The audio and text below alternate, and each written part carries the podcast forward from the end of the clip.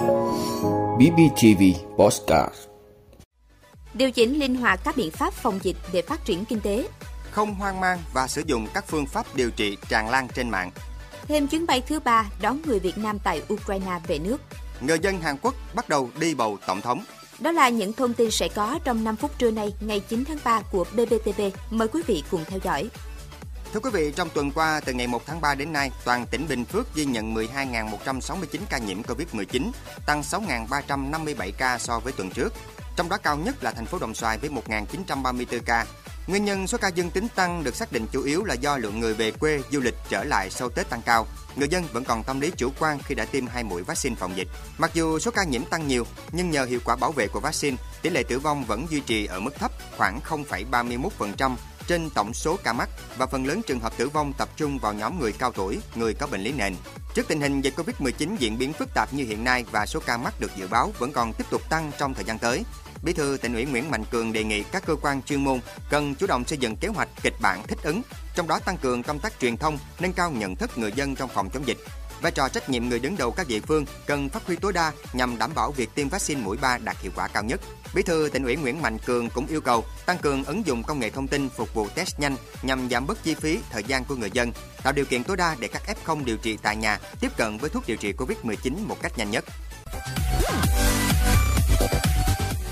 Quý vị, hiện nay số ca mắc COVID-19 tăng cao khiến nhiều người dân hoang mang sử dụng các phương pháp điều trị đông y hoặc tây y không có căn cứ để tự chữa tại nhà. Điều này gây nhiều hệ lụy như nhiễm độc thuốc, tác dụng phụ.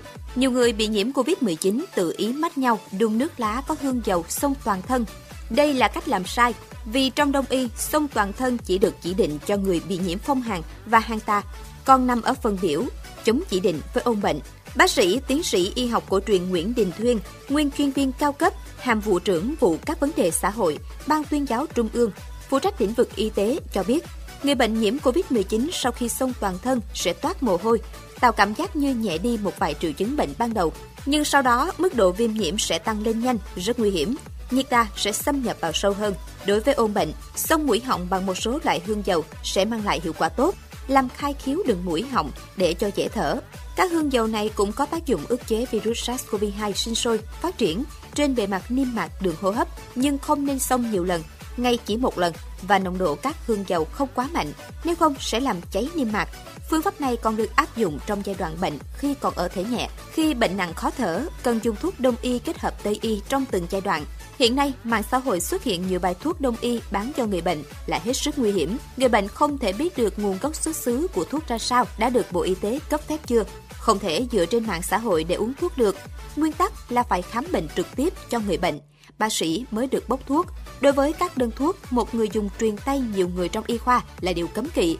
Bởi vì cùng một bệnh, hai người khác nhau đã dùng thuốc khác nhau vì mức độ nặng, các bệnh lý đi kèm, giai đoạn bệnh thể trạng khác nhau. Theo bác sĩ, tiến sĩ Nguyễn Đình Thuyên, giai đoạn hậu Covid-19 có rất nhiều vấn đề với các triệu chứng mệt mỏi, ăn uống kém, rối loạn giấc ngủ, đầu óc không tỉnh táo hay quên.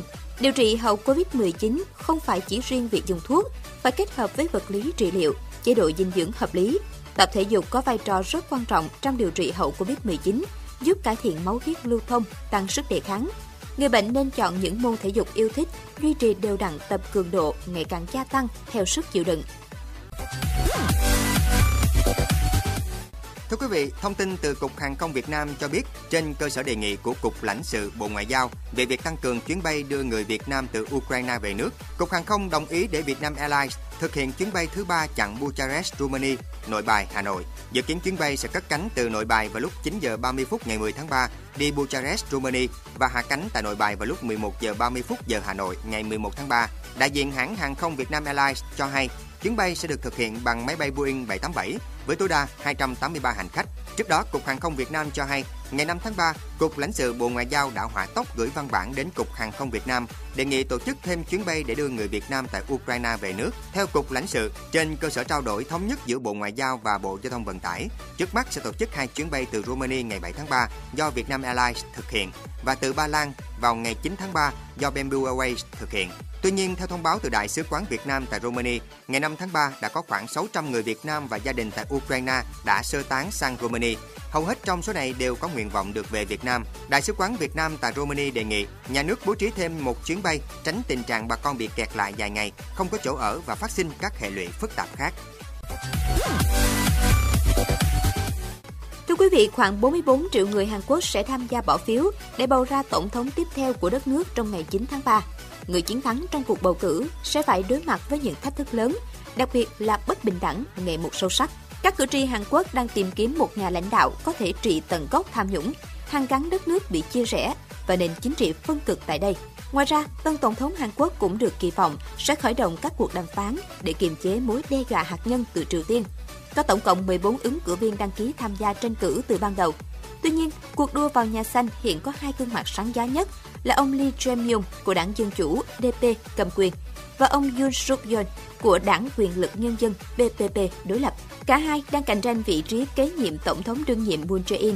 Người chiến thắng sẽ bắt đầu nhiệm kỳ 5 năm của mình từ ngày 10 tháng 5. Các cuộc thăm dò đã cho thấy ông Yoon đang có lợi thế nhỉnh hơn so với đối thủ. Ông Yoon đã bất ngờ nhận được nhiều sự ủng hộ hơn vào tuần trước sau khi ứng viên Ah Cheon-soo của đảng Nhân dân bỏ cuộc và dành sự ủng hộ của mình cho ông Yoon.